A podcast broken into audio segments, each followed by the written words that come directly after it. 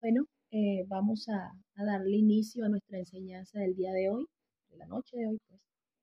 Eh, vamos para nuestra, para nuestra cuarta enseñanza de lo que es, no, la, no es la tercera, es la cuarta. A ver, ¿es la tercera o la cuarta? ¿Quién se acuerda? ¿Cuál es el tema general?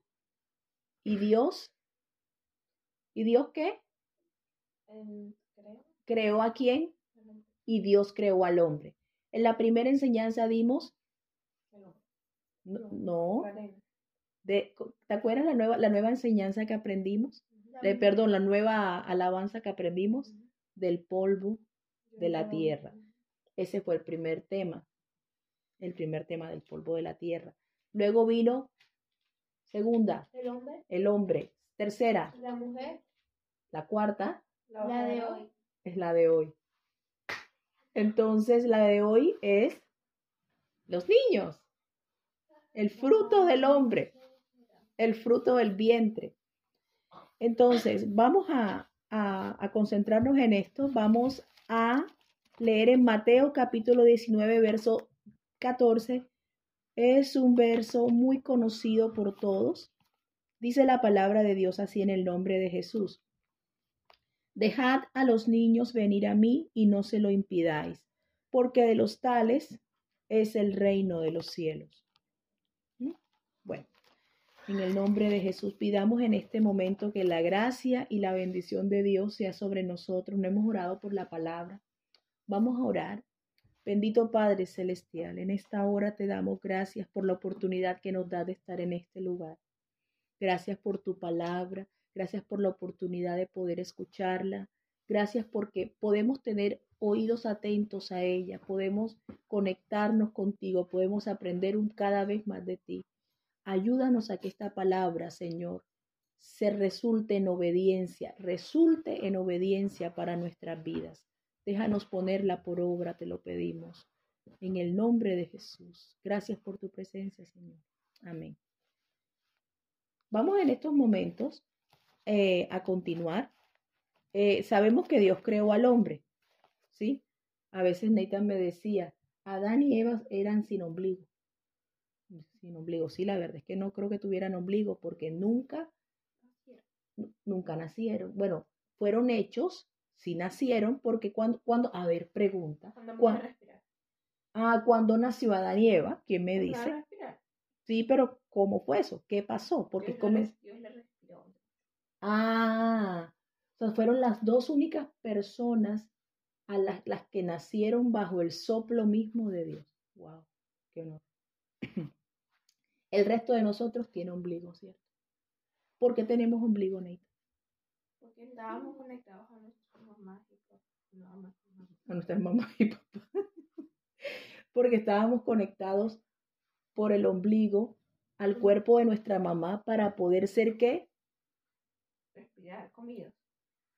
ser comidos, no, para ser alimentados, para poder ser alimentados.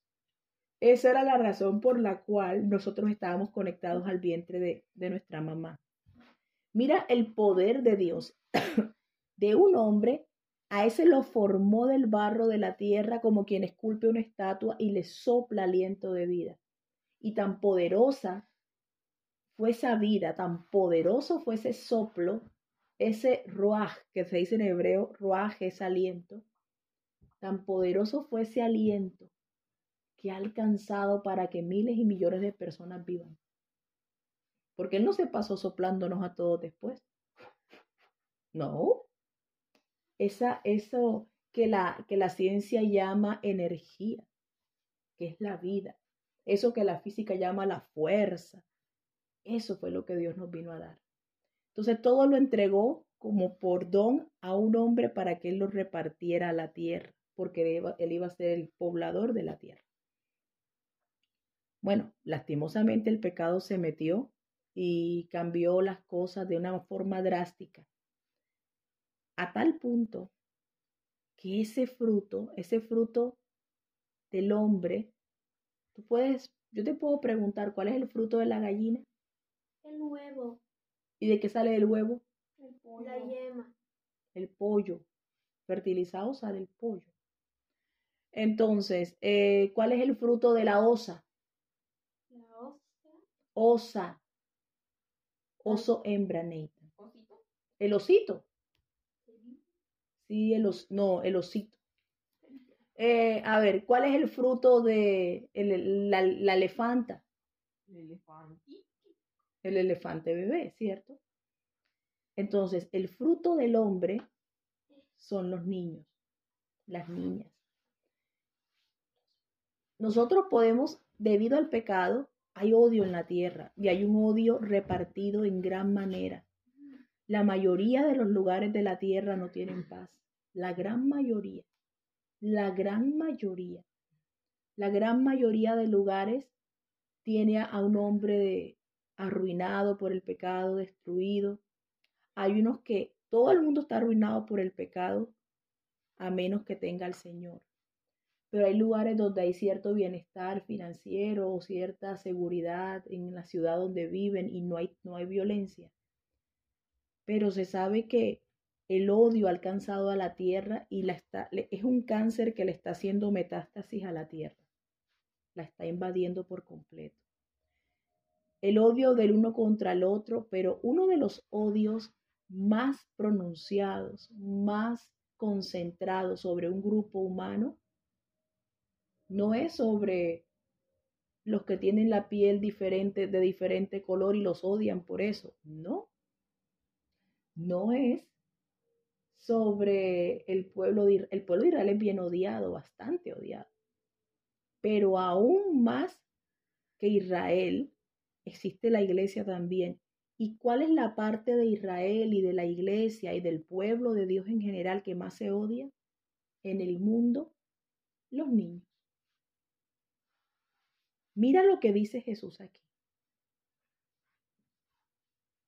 Los niños son una creación hermosa. Los niños son una creación fascinante. ¿Qué es lo, ¿Cuál es la diferencia entre Adán cuando despertó por primera vez y vio todo que ya Adán, Adán traía desarrollo? Era un ser humano desarrollado. El primer bebé de la tierra, ¿quién fue? Caín. Porque mató a Abel no quiere decir que era feo, ¿ok? Era el primer bebé de la tierra. Tenía que ser algo bien bonito. Imagínate a Adán viviendo en ese mo- momento de pecado con en esas consecuencias de pecado junto con Eva y de pronto a Eva empieza a crecerle la barriga. ¿Qué es esto?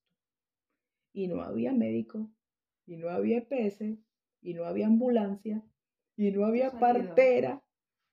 Solo habían animales alrededor. Y de, y de pronto esa barriga creciendo, creciendo, sabiendo ella lo que tenía dentro y sentía, sentir esos movimientos. Ya el Señor le había dicho, cuando salga te va a doler. Fue lo único, lo único que le dijo. Y esa ilusión de que, tú sabes, cuando una persona está pasando un momento difícil. Por ejemplo, nosotros conocemos a alguien que está pasando un momento difícil con una enfermedad, ¿cierto? Y esa persona tiene un bebé. Y esa bebé, ¿qué, qué ha sido esa bebé? A la fuerza. La fuerza. Entonces, ¿qué otorga la, esa, esa creación todavía incompleta, inmadura, no preparada para el mundo? ¿Qué le otorga al que ya está desarrollado? Fuerza. No es que le, no es que le, le haga crecer los músculos al adulto. Los niños te hacen crecer los músculos de los sentimientos. Los niños, yo no sé, los padres cuando aman a su primer hijo, yo no sé, Carlos, cuando tuvo a Gabela, él la amaba y cuando y ilusionado con su bebé, pero de pronto nos enteramos que venía otro bebé. Y yo me imagino que Carlos se preguntaba, ¿cómo haré para amar al otro bebé si tengo si yo la amo a ella? Eso todos los padres se lo preguntan. Es que ella es tan linda, e- ella yo me levanto y cuando me despierto es esa bebé. Y de pronto le dolió tanto dejarla en la casa para poder llevarnos a la clínica a, que naciera el segundo bebé, ¿cierto? Y estaba estábamos los dos pendientes de que dejamos a la bebé en la casa, porque era todavía una bebé. Tenía un año, dos meses por ahí. Y nos fuimos a la clínica a traer otro bebé que no conocíamos. Y de pronto sale ese bebé. Y entonces ahora eran dos. Y cuando el bebé pequeñito recién nacido lloraba, la otra lloraba.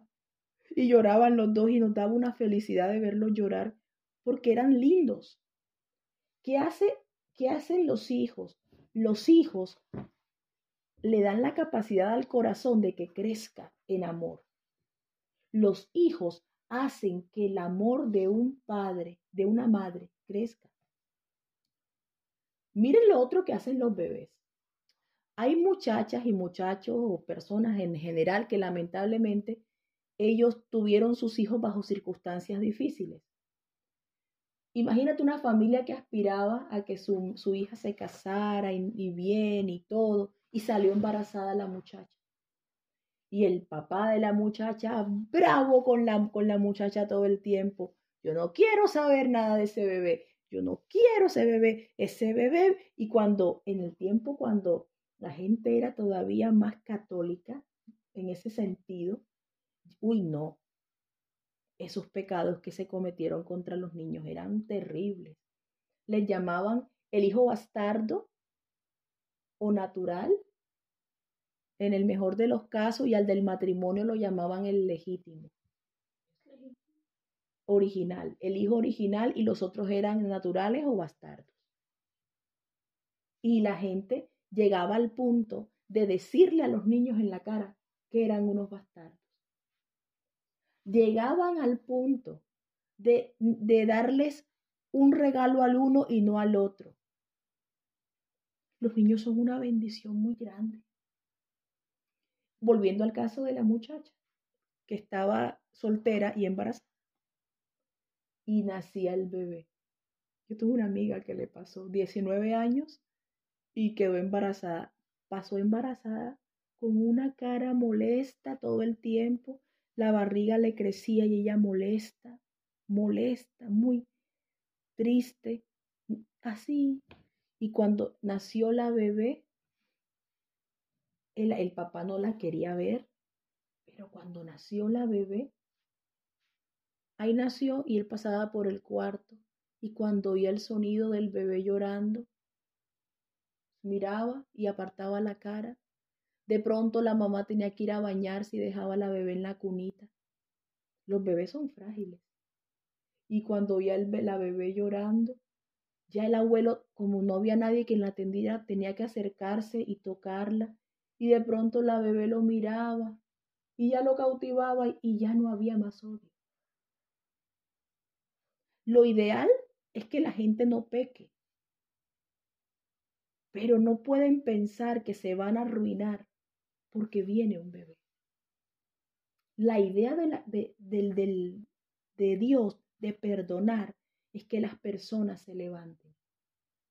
La base de nuestra, de nuestra fe es evitar el pecado. Uno se prepara para un matrimonio, uno se prepara para una unión santificada por Dios, pero hay personas que van a llegar a la iglesia, hay personas que van a llegar a los pies del Señor y tienen sus vidas rotas. Y porque sean padres o madres solteras, no quiere decir que Dios no los va a bendecir con esos hijos. La Biblia dice que cuando una mujer concibe es porque Dios se acuerda de ella. Las estériles, cuando las lees en la Biblia, dice, y Raquel, que era estéril, la esposa de Jacob, la que él más amaba, le decía a Jacob, porque resulta, mira este asunto, resulta que ella se casa con Jacob de segunda porque debía ser la primera. Pero el papá de ella lo engaña, engaña a Jacob y le pone por delante la hermana mayor de ella y cuando están en el matrimonio y ya se pasa el día y cuando se despierta el día siguiente, se da cuenta que la que está al lado durmiendo con él es la hermana, no Rebeca. Eh, no, perdón, no Raquel. Bueno, esa muchacha fue bastante despreciada. Y él trabajó otros siete años para tener a Raquel. ¿Sabes qué pasó? Para poder Dios levantar a esa, a esa mujer del, del oprobio, del, de la, del desprecio, del rechazo de todos, del rechazo de su hermana, del rechazo de su esposo, que porque también era su esposo, Dios la llena de qué? De herencia, de hijos. Y le da, de los doce hijos que tuvo Jacob, ella le tuvo siete. Bueno, de los varones le tuvo seis y le tuvo una niña. Le tuvo la mitad de los hijos. Y eso fue lo que a ella la fortaleció. ¿Quién se iba a meter con, con, con Lea? ¿Quién iba a tocar a Lea si tenía seis varones a su alrededor defendiéndola? ¿Quién se iba a atrever a rechazarla? El lugar que no le dio su esposo porque amaba era a su hermana, se lo dieron sus hijos. Los hijos son consuelo. Una mujer que crece entregando su cuerpo a cualquier hombre y tomando algo para que no, no quedar embarazada. No se casa, se llena de dinero, si tiene la comodidad. Pero salir de viaje y estar solo, no tener con quién hablar, no tener quien te diga mamá o te diga papá, eso es algo que le hace falta al ser humano. Y ustedes deberían preguntar, eh, pedirle al Señor la mejor forma de vivir esa experiencia. Los hijos, los hijos son la garantía de que tu nombre está en la tierra. Los hijos llenan tus espacios. Por lo menos si tú tienes dos hijos, son dos casas más en la ciudad, ¿cierto? Pero si tienes diez hijos, ¿cuántas casas son en la ciudad? Tú automáticamente los hijos tuyos te expanden, te expanden el territorio te dan fuerza. Tienes quien responda por ti. Tienes quien te cuide. Y una de las cosas es que son seres pequeños, indefensos, incompletos. Y la responsabilidad de nosotros es colocarle a los, a los niños así, a esa creación hermosa que Dios te da incompleta, inmadura. Tú la preparas para crecer. Tú los ayudas a desarrollarse. Ahora han levantado de cuanta maldad contra los niños. A unos los sacrifican, a otros los abusan, a otros los matan. ¿Y qué de los que quedan vivos? ¿No los están matando acaso? ¿Cómo matar a alguien que está vivo? Primero tenemos que hacer una diferencia. ¿Cuál es la diferencia entre vivir y existir? ¿Qué es existir? Ocupar un lugar en, el espacio, permanecer en la tierra, estar ahí, en el ahora. ¿Y qué es vivir? Tener vida. La vida la puedes tener mientras existes y la vida la puedes tener mientras vives con Cristo en los cielos, que es, Él es la única fuente de vida. Por eso los que mueren, no mueren, no murieron. Los que mueren en Cristo duermen. ¿Qué quiere decir que duermen, Nathan? van a despertar. Entonces, ¿qué es lo que Dios nos quiere enseñar? A cuidarnos desde ahora y a cuidar el fruto. Lastimosamente, hay que hablar de cómo matan a, esa creación tan preciosa, cómo matan a los niños. Cuando un niño nace, un niño, ¿qué es lo primero que hace el bebé cuando nace? tiene cinco sentidos y el sentido más desarrollado que tiene es el de la boca, el de mamar. Así, chiquitito. Puede tener los ojos cerrados, pero ese es el sentido más desarrollado. ¿Cuál es el otro sentido, el segundo sentido más desarrollado? Bueno, eso no es un sentido, eso es una comunicación. El sentido es sentido es ese, esa, esa forma, ese input, ¿no? El, el sentido es el órgano que te hace percibir el estímulo del exterior.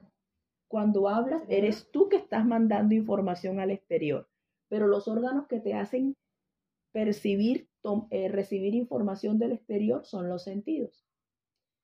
El otro es el olfato, donde le huele a la leche de la mamá, ese es el mejor olor que hay. Así todos digan lo contrario. Huele a leche de mamá. Yo me acuerdo un amigo que pasaba llorando porque quería estar cargado de la mamá. Y la mamá que hacía, se quitaba la, la, la pijama, se ponía la ropa y lo envolvía en la pijama y se quedaba tranquilo. Porque tenía el olor de ella. Que, mire, esos son los bebés. Los bebés también escuchan. Ah, también tienen el, la piel, el tacto. Hay una experiencia que contó mi suegra una vez, ¿te acuerdas? De la abuelita. Y la abuelita contaba que ella tuvo muchos hijos, ¿cierto?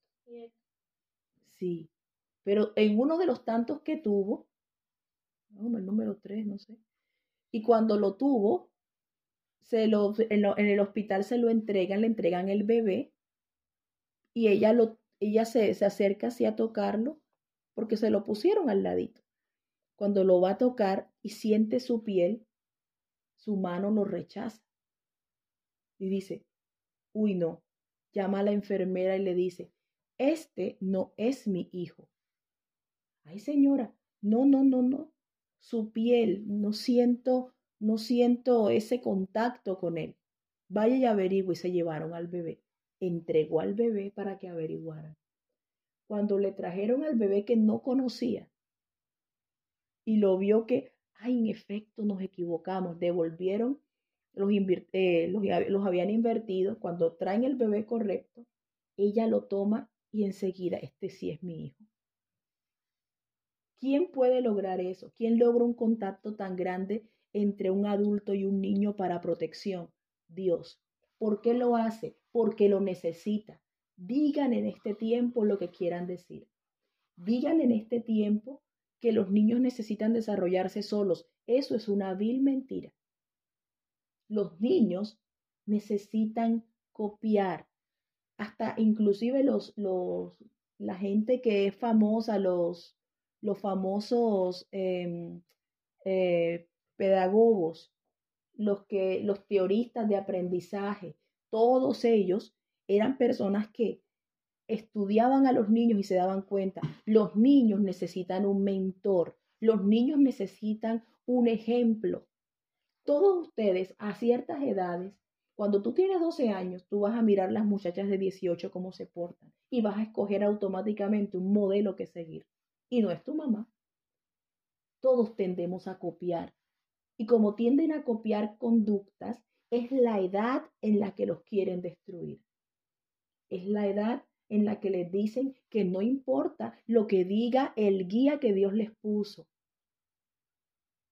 Que no importa. Que pueden hacer lo que les da la gana. Que pueden hacer lo que quieran.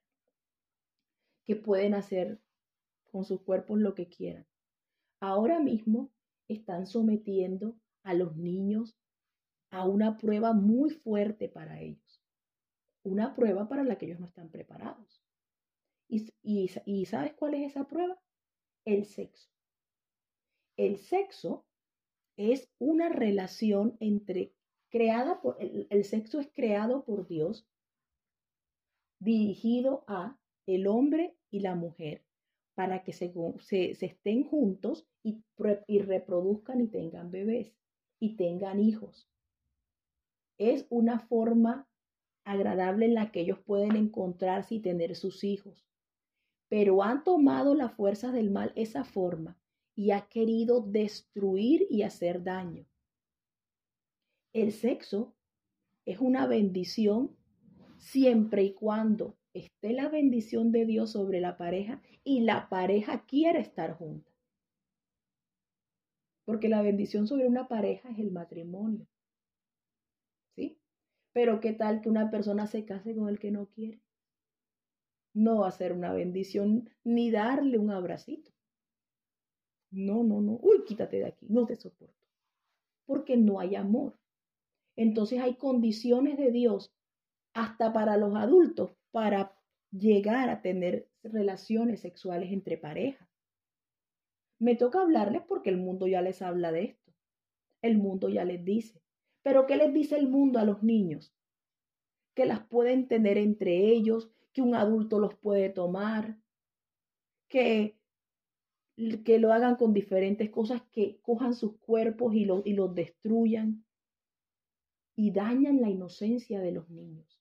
Los niños quedan, Dios mío, ¿qué me están diciendo? Dios mío, ¿qué es esto? Dios mío. Y la gente se impacta. ¿Por ¿Por qué la mente de los niños se impacta? Porque la mente de los niños no está madura para eso. Hay cambios en el cuerpo que te avisan que tú estás apto para tener una pareja. Cuando las mujeres comienzan a, menstruar, por ejemplo. Cuando los hombres ya comienzan a eyacular. Estas son las formas que ya la persona está físicamente lista, pero todavía no lo está espiritualmente. Porque la Biblia le dice al creyente, el que quiera casarse, cásese con quien quiera, siempre y cuando sea en el Señor. Os ruego por las misericordias de Dios que presentéis vuestros cuerpos en sacrificio vivo, santo y agradable a Dios que ese es el culto intencional, ese es el culto que tú haces con toda tu mente, el que haces a propósito, presentar tu cuerpo. El cuerpo tiene un poder de atracción. Como vistas tu cuerpo, así puedes causar bendición o traer maldición sobre tu vida, solo por una prenda de vestir. A los niños los están poniendo a vestir de formas inapropiadas, sino con, con letreros, con marcas rotos, como si fueran adultos, exhibiendo el cuerpo que no tienen, porque no están físicamente listos para tales cosas. Ni la mente de ellos. A un niño no le importa eso. Los niños, imagínate, a un niño le das un millón de dólares en una maleta y le das una maleta llena de globos de colores. ¿Qué coge el niño? Los globos que salen de colores y te deja, te deja el millón de dólares ahí, porque no le interesa. Porque la, en la mente del niño, él sabe que él tiene a dónde correr y que él tiene un proveedor. Triste la vida de los niños cuando pierden sus padres o su familia, que no tienen quien los cuide.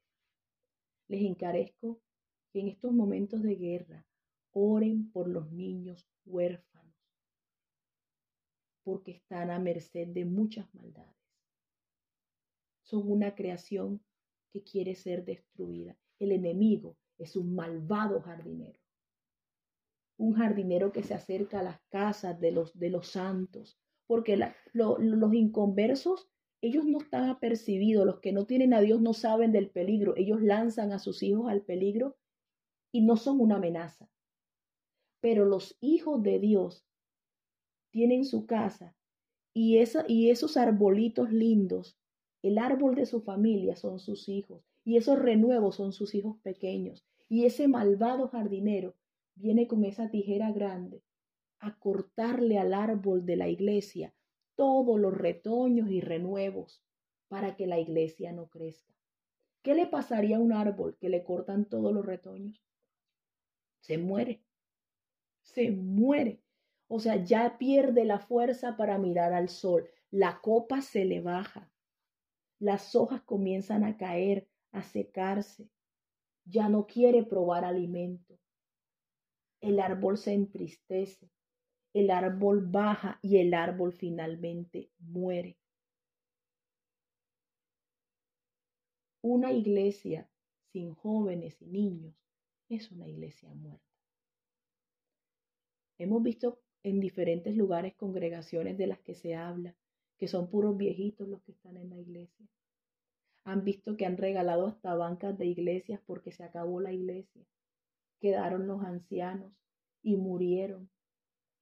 Eh, de pronto murieron y los hijos fueron al funeral, los enterraron y siguieron su vida porque Ay, bueno, me toca respetar las ideas de mi papá y mi mamá, pero yo no las comparto. Bueno, fui buena mamá, fui buena hija porque los puse, los cuidé, pero no recibiste la herencia. La herencia que permanece es la fe. Y cuando tú le heredas a tu hijo la fe, él puede hacer que la iglesia de Dios permanezca en la tierra. ¿Qué pasa si tú que conoces el nombre de Jesús, si tú que tienes la oportunidad de recibir el Espíritu Santo y hablar en lenguas, dieras marcha atrás y apartaras el rostro como si no hubieras conocido a nadie? ¿Podría haber iglesia que hablara en lenguas? Toda la fe moriría, así como el árbol, así todo caería. Mira cómo están los aborígenes aquí. Los aborígenes, yo, escuchaba las historias, decían, hay uno que contaba, decía, ya mi tío, mi tío pertenece al país aborigen tal y él es el único que queda hablando el idioma tal. Apenas él muera, se acaba ese idioma. Trayendo esto a lo que es la iglesia.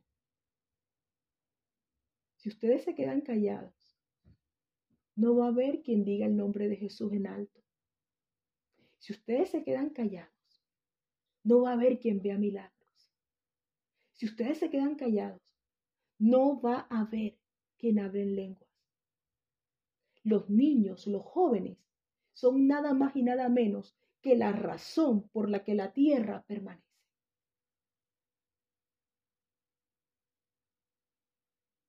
Qué hermoso, ¿verdad? Qué hermoso que tú y tú sean la razón por la que Dios no manda desastres, porque se acuerda de tu oración, porque se acuerda de que un niño clama, de que un niño está ahí. Y que si ese niño permanece, la iglesia va a permanecer, ese niño crecerá y producirá una generación que también va a elongar su permanencia en la tierra. Bendito sea el nombre de Jesús. Vamos a dejar aquí. Qué lindo es Dios que hace a un hombre perfecto, pero asombroso saber que hace niños. Los niños son sus joyas. Los niños son su, su, mayor tesoro. De ellos es el reino de los cielos, no es mío. Ahora mismo el reino de los cielos es de ustedes.